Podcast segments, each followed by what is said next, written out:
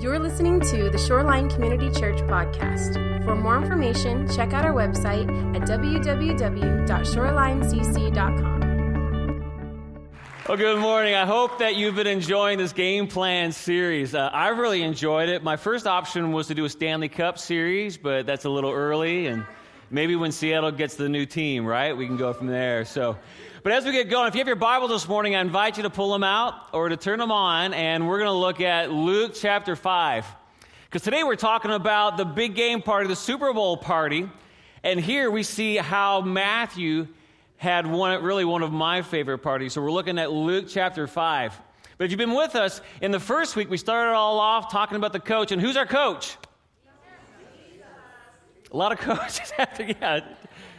Jesus is a safe answer. Of course, he's much more than a coach. He's the King of Kings, Lord of Lords, creator of the universe. But in the Bible, it talked about, about Jesus being the great shepherd. And today, in our, in our vernacular, the coach fits that. He leads us, he guides us. And then in week two, we went from talking about the coach where we talked about calling the play. And then that, we talked about how Jesus, he talks to us, he speaks to us. There's a strategy laid out for our life but we need to be able to hear and to listen so that we can know the play being called. Because have you ever seen a, team, they didn't do the play that the coach called and it didn't go out that well, did it? So we need to be listening to our coach, hearing the play. And then as we looked at, at week three, we talked about the position. This was about the will of God for our life, how we find it how God has uniquely designed us as His masterpiece, and there's a purpose for our life that we can find and we can be in. And then last week, week four, we came to team conflict. How many of you have ever experienced some team conflict in your life? Conflict is part of life, but through Jesus and through the shield of peace that He gives us, we are able now to be agents who have received His peace, and now we are agents of peace as we walk out in the world so that people can experience the love of Christ. Amen. Amen. And now on this week, now we're at, we're at the Super Bowl. Have you heard about that? Right? You know what's going on?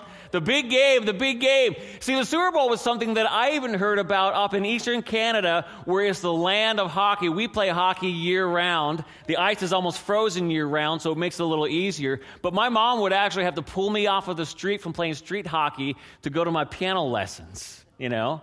So I guess she knew that I'd be better at piano than hockey, so, and that was true. But it was something that we even knew about, even way up in Newfoundland. And back in then, this is a shout out for you guys, we heard about this quarterback called Joe Montana. You ever heard of Joe Montana? You know that is, right? Joe Montana and Jerry Rice. So we had a bunch of hockey players who didn't have a football field that kept trying to throw footballs. And I think these footballs may have come from the Patriots. I don't think they're fully inflated today. But who, who wants a football to kind of practice with today?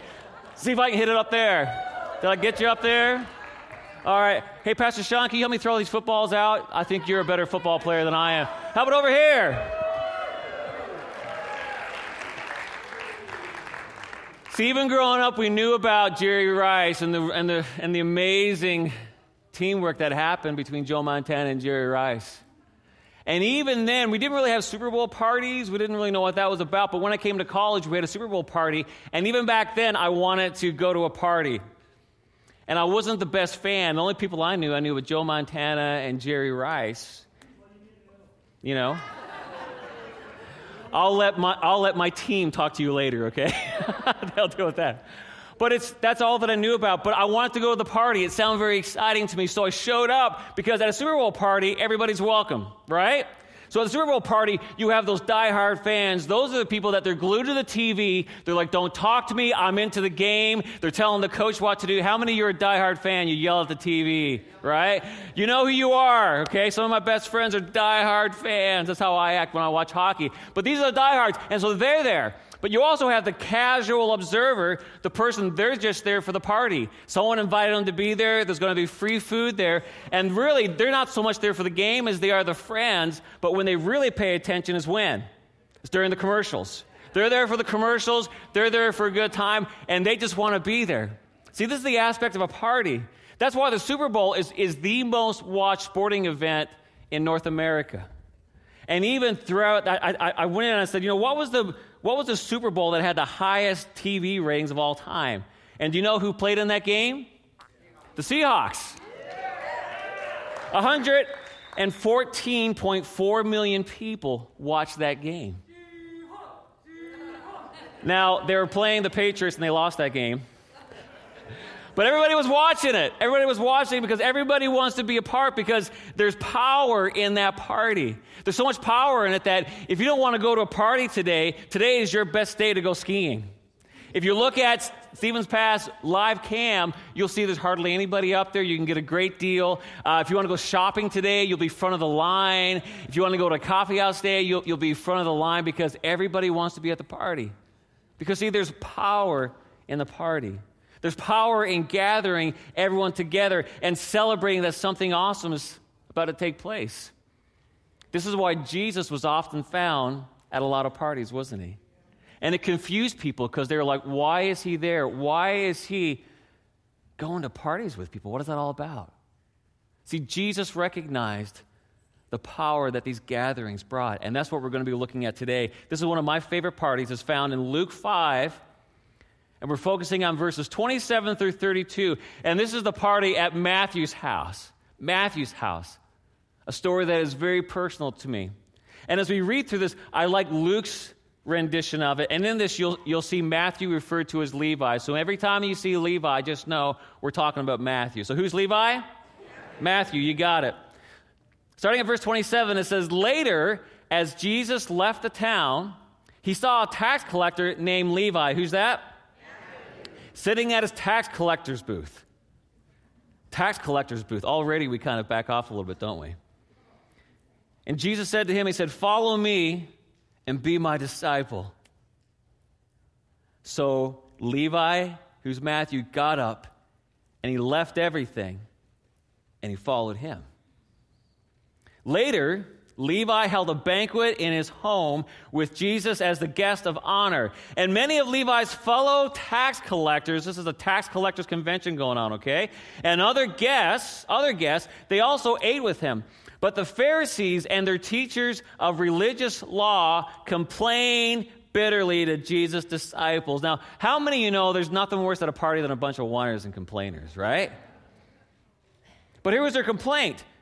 Their complaint was, Why do you eat and drink with such scum? Why do you eat and drink with such scum? But I love Jesus. Jesus answered them and he said, Healthy people don't need a doctor, sick people do. I have come to call not those who think they are righteous, but those who know they are sinners and need to repent. I've not come for the healthy. I've come for those who know they are sick, not those who think they are righteous. This was the response of Jesus. So, as we look at this important gathering, this party that Jesus is the center of, as they are celebrating, there's three key things that I want to kind of pull out for you today. Three key things. First of all, the championship game, it changes everything. The championship game, it changes everything. Whether you win or lose, whatever side you're on, the championship game changes everything. That's the first thing. But second, I also want you to notice about the invitation that Jesus gave. Jesus gave an invitation, and he said, Follow me. So we're going to talk about that. It's the invitation that changes everything. And then third, we need to look at our response. Because when we look at the big game, the party going on, the invitation that Jesus gave, what is our response to all this? How are we responding? To what's happening on this big day.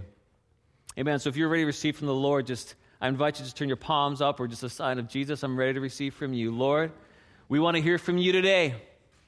On a day of celebration, we celebrate you, our King of Kings, our Lord of Lords. Lord, help us to hear from you today, to hear what you would speak to us in the middle of all of this, in the middle of our culture, in the middle of our lives, in this moment. So, Lord, let the words of my mouth and the meditations of my heart be acceptable to you, my rock, my king, my high place, my Lord. In Jesus' name. And everyone said together, Amen. Amen. Amen. So let's start with the championship game. This is a Super Bowl. And the Super Bowl, it changes everything. See, the championship game, this is the goal of every kid that ever started playing. I don't care what sport you played, you want to go to the championship. How many of you want to go to the championship, whatever sport you're in? This was an aspect of it. This is what the coach motivated you to do. Your coach was trying to get you to get to the championship. Whether it was football or whether it was hockey, whether you were following Joe Montana or whether you're following today Russell Wilson or the great Wayne Gretzky, hockey fans, all right? Wayne or Gordie Howe, whoever it is, Auston Matthews, you want to get to the championship. This is where you want it to be. See, the championship, it represented not just a medal that could hang around your neck, but it authenticated and gave valid to all the hard work that you did. See, for a team to get to the championship, it means that they're following their coach, they're listening to the coach. It means that they've worked hard on the plays, they've analyzed, they've analyzed their opponent, they know what's going on. And not only that, they've worked through by hard discipline to get in shape, and they've worked together on team unity. So many teams have been destroyed and they forfeit the championship game because they couldn't get along together. That's an analogy for life, isn't it? So many things waiting for them, but they just couldn't get along. They just couldn't be together. See, the championship, it recognizes that you've worked hard. And when you talk to people who they've been to the championship, they talk about how much they learned along the way and how different that championship game was from all the other games that they played. They learned so much. There's so much more going on. The pressure going in, how it brought them together as a team, how they helped each other, how they encouraged each other. There's a lot going on in every championship games. And then even afterwards, championship teams, they talk about the celebration, about how they celebrated not just themselves, but they celebrated each other. They encouraged each other, and they invited others to be a part of it. So, what does a Super Bowl, what does the big game represent for us? See, for us, it represents that we have been accepted to Team Jesus. That we have accepted the invitation, we've joined Jesus' team. Because when you are with Jesus, you're always at the Super Bowl. And that, that's, a, that's a fact. Jesus never fails. Now, is it tough along the way?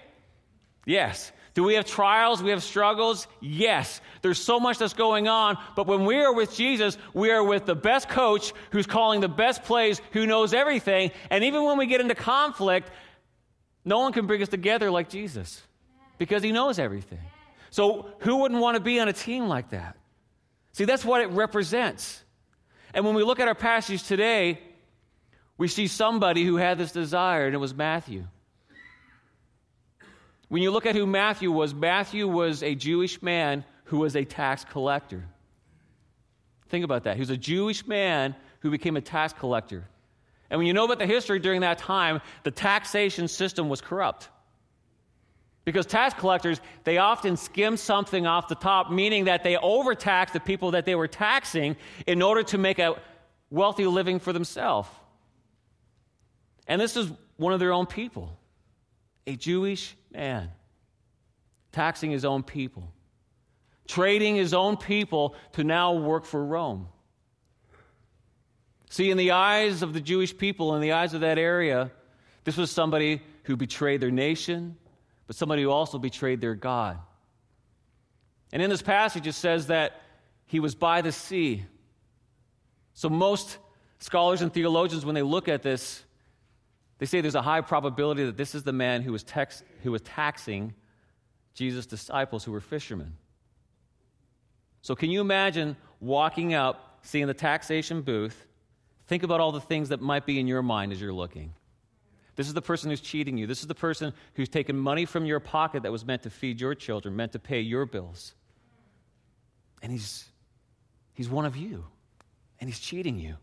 And you walk out with Jesus. Now, in my mind, I'd be thinking, all right, this is when Jesus is going to let him have it.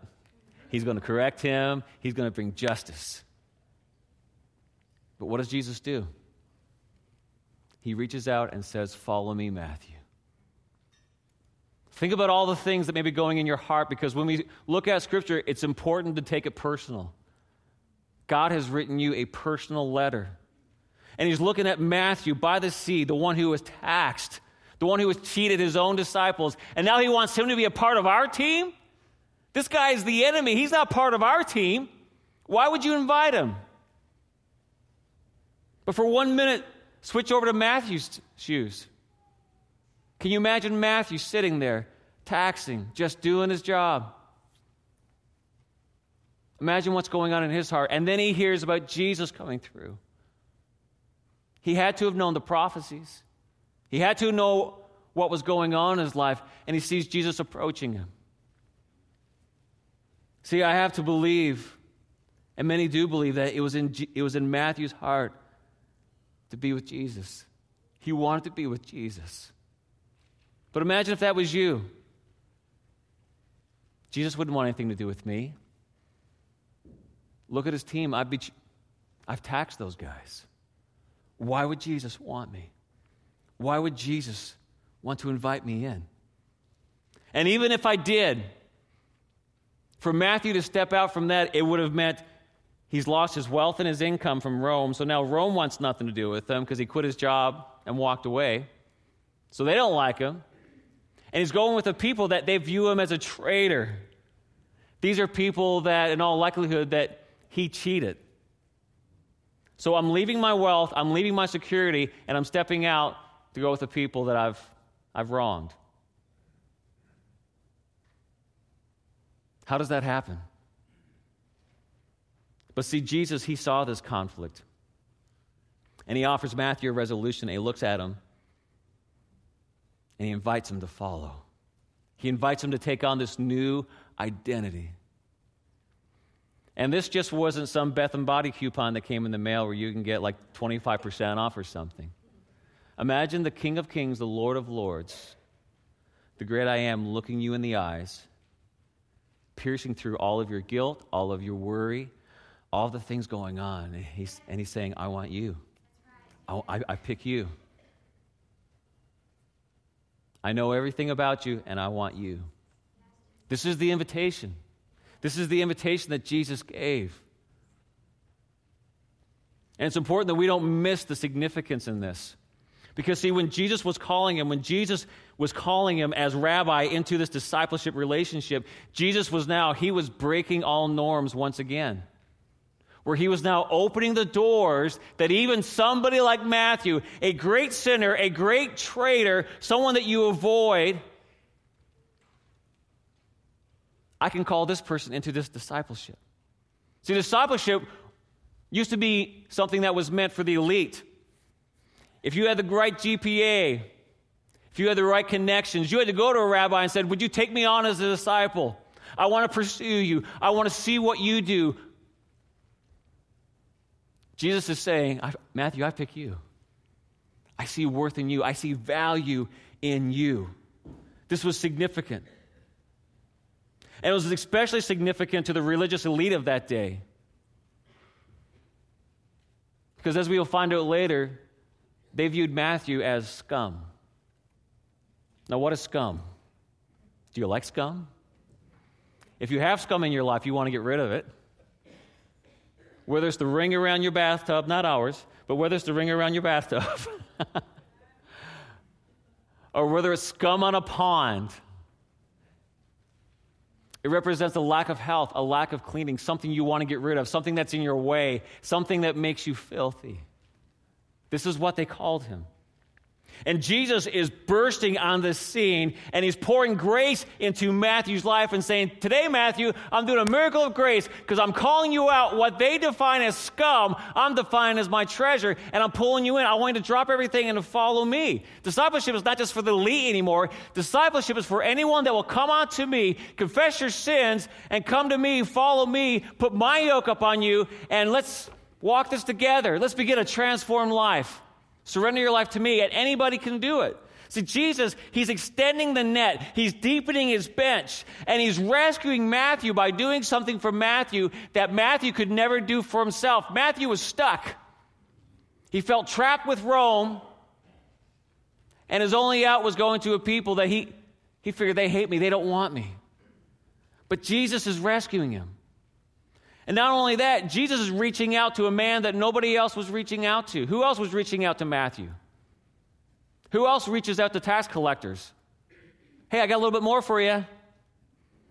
Is that how you're going to do your tax return this year? You know what? I, I can give a little bit more of my taxes this year. Don't worry about it. Nobody does that. Nobody's reaching for him. People are trying to spend as little time as they have to with him. And Jesus reaches out to him. It's important that we don't miss what Jesus is teaching here. See, Jesus is outlining our role now as followers of Christ. And here's what we need to catch. I believe that Jesus is telling us that we need to readjust our thinking towards perceived enemies in our life. Think about that. Jesus is speaking to us and he's leading us because, as followers of Christ, we're now walking in his ways. And Jesus, early in his ministry, he's leading his disciples and he's teaching them to readjust their eyes towards perceived enemies in your life. How many of you have people in your life that oppose you, that you don't enjoy being around? You want to get in that meeting, you want to get out of that meeting. You want to mail it if you can. You want to just Facebook it if you can, whatever. You want to defriend them if you can. You want to unfollow them if you can. Jesus is telling us you need to readjust your sights towards your perceived enemies. This is a call to love our enemies. Because, see, when we look at our enemies, we need to see them as God sees them. And how does God see every enemy in our life? He sees them as future team members. See, we see them as somebody to beat, somebody to score on, somebody to go, aha, justice was done today, you scumbag. But Jesus is going, we can save this person. We can pull this person in. We can redeem this person. Not only we, by we, means I can. I'm Jesus. I'm Savior of the world. See, many enemies have been transformed. Think about all the enemies that have been transformed into teammates. If you read the Bible, have you read about somebody called Paul? A persecutor of the church has killed Christians, those who were following Christ. Now turned, now transformed This is the way of Christ. In Matthew's life, think about your own life. How many for you, you were, you were an enemy of the gospel? I think we've all been there to some degree. We've all led somebody down a wrong road. We've seen somebody who was pursuing Christ and we tried to make them stumble. We tried to tempt them. Or our life led them in a way that was confusing. God's saying, readjust your eyes readjust your eyes today. Because here's the key thing that we need to understand that with God, failure is not fatal. With God, failure is not fatal. How many can say amen to that? And I don't care what your failure is. Whatever the failure is in your life, it is never fatal. I think that's why the Bible is so openly honest. Have you ever read the Bible and went, I can't believe God put that in there? I can't believe he left that in. Was there a good editor on this? That doesn't speak well for the body of Christ. So many things in here. But it's brutally honest because God is trying to show us time and time again that failure is not fatal with God. Now, failure with yourself is fatal.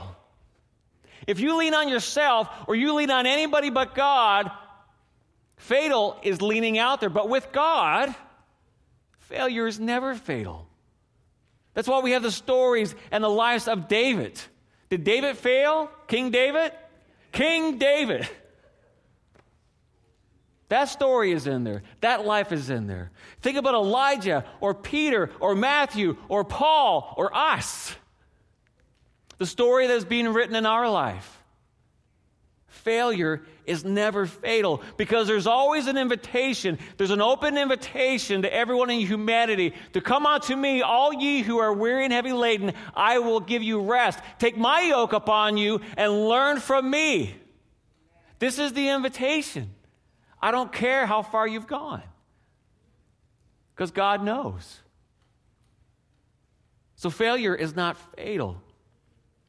And not only that, when we look at the lives of so many men and women, and even when we look around us today, we often see that those who had the greatest healing in their own life, have you seen how God now uses their own healing to be a vessel to go out and heal others? So he's taking your failure. It's no longer fatal. He's breathed life into it. He's poured his grace into it. And now he's rising it up. And he's using you to go find your people Find those people and now speak healing in their life in Jesus' name. You want to talk about a restoration? That's what Paul did. That's what we do in our lives. Think about an area in your life where you're going, I'm experiencing uh, failure in this. I'm experiencing great sickness in this. And we bring it to Jesus and say, Lord, you need to help me. I need your healing today. And then the Lord speaks to you and he begins to use you. He begins to use you on that path. We see it time and time again. Some of the greatest ministries and works of God that we have internationally are from people who experienced great failure in their life. They had great opposition. One of the ministry ventures that we support is Convoy of Hope. Hal Donaldson, the one who started this, Convoy of Hope, who does humanitarian efforts, they are at every hurricane, every disaster. They're going into areas and teaching indigenous people how to farm, how to take care of their land so that they won't just have food for a day, but they'll have food forever. He's teaching them all of this and bringing the gospel in in Jesus' name, and people are finding Christ as he brings food security, clothing security, and all of it. Do you know Hal's story? He was hungry. His family struggled to put food on the table. When you study his story, you see about how growing up as a kid, he struggled. And not just the struggle, we ran out of cheese. Oh no, what are we going to do in the Smith household? That's not his struggle. They were struggling, they were dependent on food that was given to them. And as he began to walk in God, something that could have embittered him, he could have said, You know what, God, if you really cared about me, you would have these cupboards full if you really cared about me, my dad wouldn't have died. That was his story. If you really cared about me, he could have walked down those lines and gotten bitter, but you know what he did? He continued to seek the Lord. And then, as he was able, he started su- serving food out of the back of his pickup truck, just going around, well, maybe I can start feeding a few people. And God has taken that something that the enemy meant for harm, to put bitterness in his life. And now it's an international disaster relief ministry, all undergirded by the gospel, where they come in and they feed people and they say, Jesus has empowered all of this. Jesus has enabled all of this. And there are so many stories like that. This is the gospel of Christ. And this is why we are called. We are called to stand out and to reach to the margins and to invite everybody in. It's great to have people around you here, but our eyes are always going out. Who feels left out? Who's not here? Who's broken today? Who needs some help today? Our eyes always go to the margins, the people that are trying to be avoided in our culture. And that knows no social class. That can be somebody begging on the street, or it can be the tax collectors in our lives. We all put them at the margins, and Jesus is saying, pull them in, pull them in, pull them in. You may see them as enemies, or you may see them as too far gone, however you view them. I view them as potential teammates, future members of the body of Christ. Of your family, these are your brothers and sisters. Your brothers and sisters. Does that put excitement in your life? To think about that work of God in your life? To think about that work that has eternal value. See, this is why it is so exciting in all of this. And that's why Matthew's response was a call for what? How did Matthew respond? He, he said, I'm throwing a great feast. I'm going to celebrate. Celebrate good times. There you go. Right?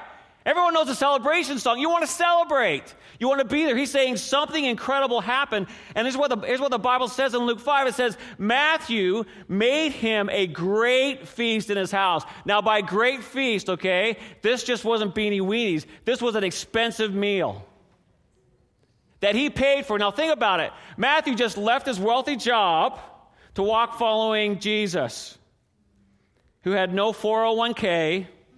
There, you know, they were dependent following Jesus.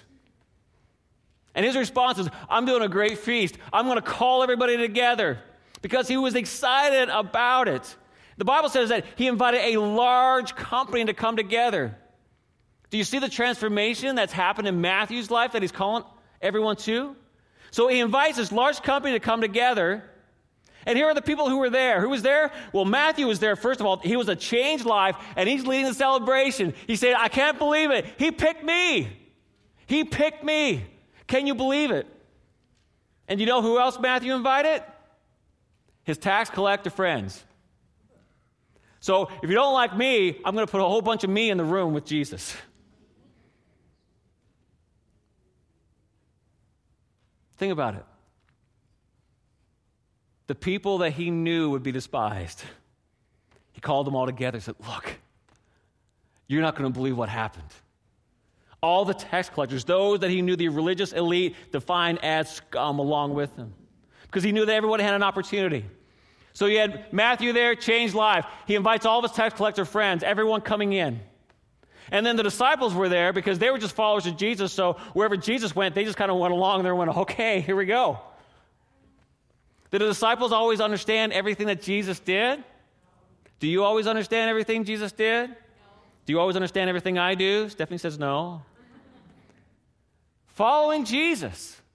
The disciples were there, a front row going, this is going to be good. It's going to be, what's going to happen here?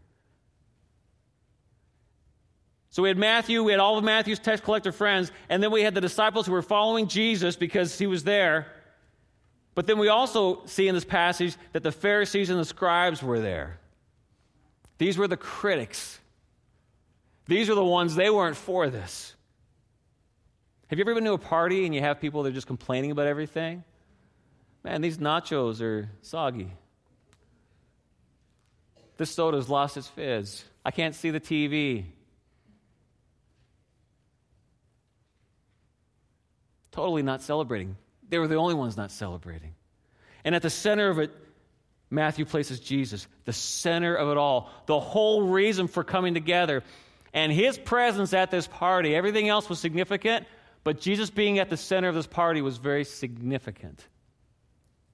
Because in that culture, in that day, when somebody went to your house and they ate with you, they broke bread with you, they ate with you, whatever it was, it was a sign of acceptance. That meant, I accept you.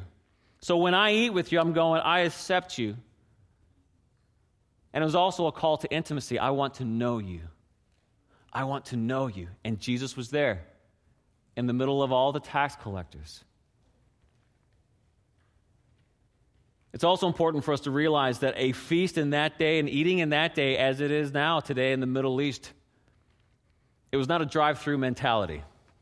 See, a lot of times when we eat, we want to get in and get out, don't we, right? Where's the best drive through? Where's the cheapest drive through? And even sometimes at night, we go in, we go, man, I just got a couple hours here. Or maybe it's a potluck, right? You're going to a graduation potluck. You're going through, you got to get your beanie weenies, you get a little sandwich, get something to drink, and like, congratulations! And then we leave. Okay? We got another party to go to. That's not what this was. Parties in that part of the world, back then as it is today, these were long, you better sit down for a while. You better take it easy. I've been privileged to sit in meals with some friends of mine, and immediately you sense the whole pace slowing down. Have you ever been there? I love it. I love it. It's like, no, just sit down. I went to one friend's house, and he, he, he was from Iran, and he made me Turkish coffee. I'd never had it before. Okay? So, especially back then, I've grown in my, co- my coffee awareness to the glory of God. But um, especially back then, I thought coffee was just you put it on the brewer, you put it in, and you drink it, and it's there. So we're a half hour later, and there's still no coffee. And I'm like, where's, dude, where's the coffee? Oh, it's still working on it. And the coffee was incredible.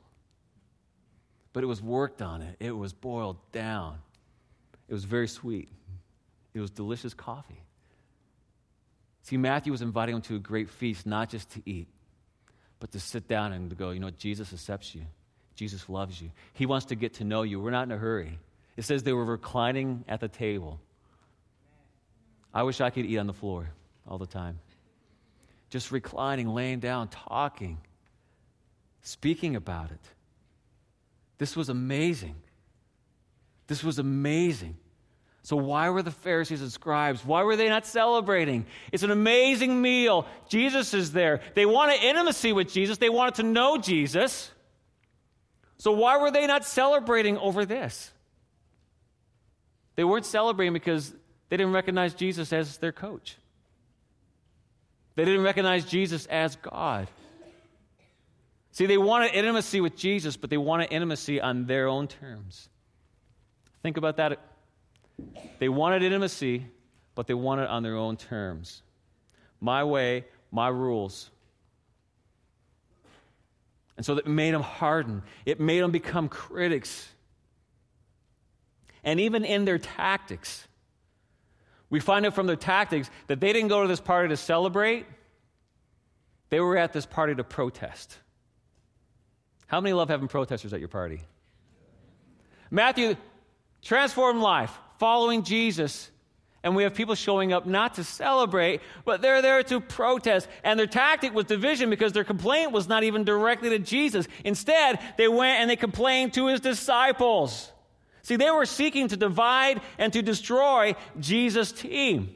And they did that by going to him and questioning his actions. Why is he eating with these sinners? Why is he here?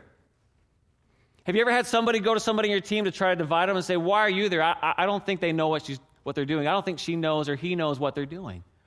They're trying to divide the team. They're not going to the leader, but they're going to people in the organization, trying to seek dissension, trying to bring it down. This was the tactic that they were going to. And you know, as I've looked at this and thought about this,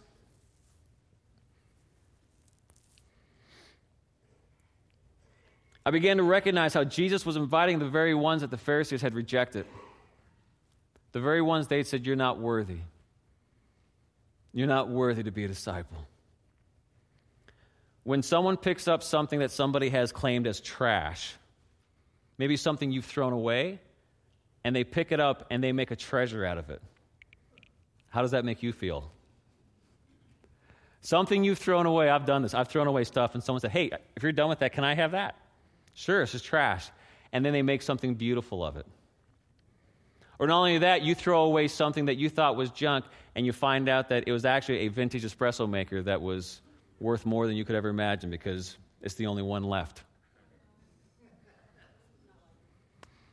Now, I'm hoping for that. but think about it. Think about how it makes you feel. I, I thought that was trash. I threw it away but it was an amazing treasure worth more than I could ever imagine. This is what Jesus did on a regular basis. People that were throwing his trash, he pulled them in, and a transformation took place in their life and in their families and in those around them. What is going on in your heart when that happens? I think one of the things that would go on in my heart would be jealousy. Why didn't I see that? And I think another thing that would happen in my heart would be guilt. You know that you were wrong. Jesus just proved you were wrong. This is my masterpiece. I just got to buff it up a little bit. It's got to shine it up a little bit. It's got to transform it. And how do we respond to guilt in our life? When we know, you know what? When we see that happening, we typically respond in two ways. The way that we should respond when we're guilty, how many of you have been guilty in your life? Okay? When we're guilty, our response should be repent and restore. So when I'm guilty of something, I should be going to my wife or to you or to somebody go, you know what? I recognize that was wrong. I shouldn't have done that. Repent and then walk in restoration. That's the way of Jesus. You repent and you restore. You repent, you're restored. And you get stronger and stronger through that process every time. There's a difference in, be, in confessing and getting caught. I tell my kids this. If you come and you confess to me, man, there's a lot of grace because I see your heart. I know you want to make things right. And I know that we're walking on the right path. And this is a good thing. Confession is a good thing because we can restore. But if I catch you, now I'm wondering are you really sorry? Are you really going to be wanting to walk the right way, or now do I need to watch you more? So confession is good. Let me say this confession is good. We need to be confessed. Confess to one another so we can be restored. But sadly, what we often choose to do instead of confession is we reject and we get revenge. We reject it, we suppress the guilt, and we reject it and we revenge. And then we often say to ourselves and to others, I'll show you. You are not going to call me out like that. You are not going to do that to me. Even though you were in the wrong, we reject and we turn to revenge. And this is rampant in our culture. When we should be about repenting and restoring, it's rejection and revenge, but that's not the way of Christ. That is not the way of Christ. But unfortunately, the, the, Pharisees and the scribes, they were after validation, not transformation. See, God is not out to validate what you do. I never had a coach that tried to validate all my wrong plays, all my misplays. My coach never validated when I stayed up late the night before and showed up to the game tired. My coach was out to transform me. And so the next time he'd be like, Boys, we got a game Saturday morning. What are you doing Friday night? What time are you going to bed Friday night? He said it much more directly than that. Because he was out to restore us and to redeem us. This is the way of Christ. But because they wanted intimacy on their own terms, the Pharisees were guarding the doors instead of opening the doors. Instead of opening the doors to everybody, Jesus came and said, I'm the way, the truth, and the life. No one comes to the Father except by me. He's opened the door and saying, Come on in through me. The Pharisees were caught and they were guarding the doors. And he's saying, No, open the doors. See, we guard the truth, don't we? You guard the truth. You stand up for the truth. You protect the truth, but you open the doors and say, Come on in. This is the truth. Jesus is the way. He is the truth. He is the life. No one comes to the Father except through Him. So come on in. Come on in. Everyone is welcome. We guard the truth, but we do not guard the doors. We open the doors because Jesus has called everyone to come on to Him is for everyone. And this is why Matthew's party, it was such a success. He was a changed life. He was celebrating. He was inviting everybody. Everyone come on in. I got a big meal. I'm paying for it. This might be the last meal I can afford probably, but everyone come on in.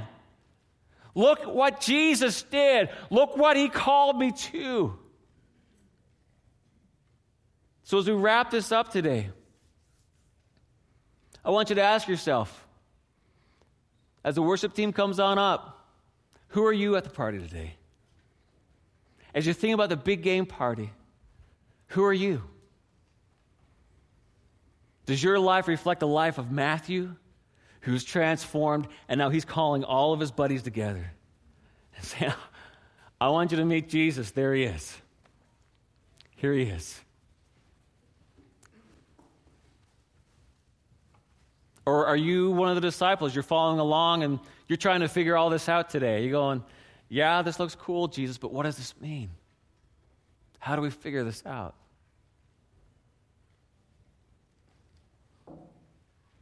Maybe you're the skeptic today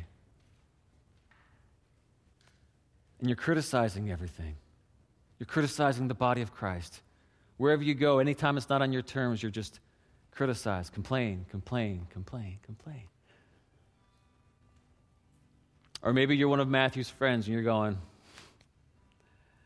that's what I've been looking for my whole life. Amen. Can we all stand together? Let's all stand together.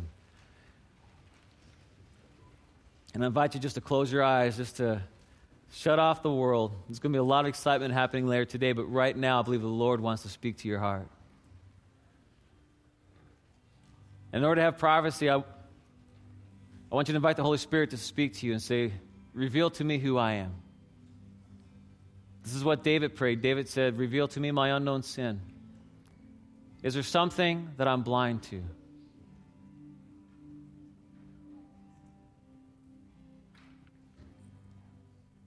Maybe today, maybe a lot of us in this room today, we find ourselves in the position of a disciple that we've lost the ability to celebrate believe in Christ, following Christ. I know Christ, but I've lost my ability to celebrate.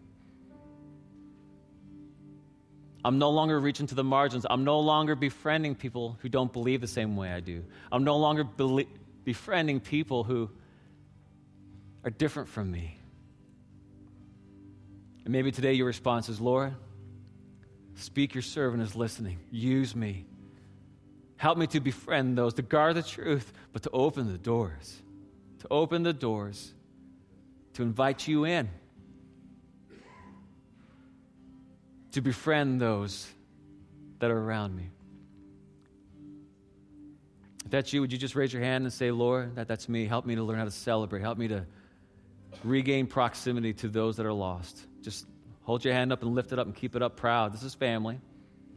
I'm always praying for proximity, I'm always praying for new friends. Lord, give us boldness. You fill us with your spirit to give you bold, to give us boldness, to fill us with love. Help us, Lord. Or maybe today you find yourself and the Holy Spirit is speaking to you and convicting you of your criticism. Everything's wrong, everything's bad. Why is this happening? And maybe today your, your response is, Lord, forgive me of my criticism. Help me to engage with what you're doing. We're heading into a what I believe will be a powerful season throughout our city and throughout our nation. And the Lord is looking out and saying, Will you be a part of it? Are you willing to follow me at all cost, whatever it takes, following Jesus at all cost? And this is part of it. Jesus was always gathering to gather people.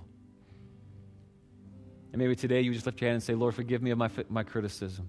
Help me to celebrate. Just lift your hand to the Lord. Lift your hand to the Lord. Or maybe today you're one of Matthew's friends and you're I've, you've never surrendered your life to Christ. And today you are here. And you've heard the voice of the Lord calling out, speaking to you, saying, I see you, I see everything you've done, and I pick you. I choose you. I want you. I made you. Would you come to me? Is there someone here today you raise your hand and go, That's me. I want to choose Christ today. I want to choose Christ today. Hmm. Amen. As the worship team leads us, let me invite you, however you respond to that, let me encourage you to respond in several ways. We have prayer team around the sides. Go and pray with them. It's important for us to talk to people, to share it with people, to let it come to life in us. Whether you're struggling today, whether you want to rededicate or you want to give your life to Christ today, you're going, I need prayer to, for that, that celebration in me, that transformation in me. I need my eyes to be realigned to see my enemies not as enemies, but as future members of the body of Christ. Maybe today you're ready to surrender your life to Christ. Go to one of these prayer team people. Turn to the person next to you and say, Would you help me? Would you help me? We need to know and guard the truth, but we need to open the doors. Amen? Let's respond to this today as the worship team leads us.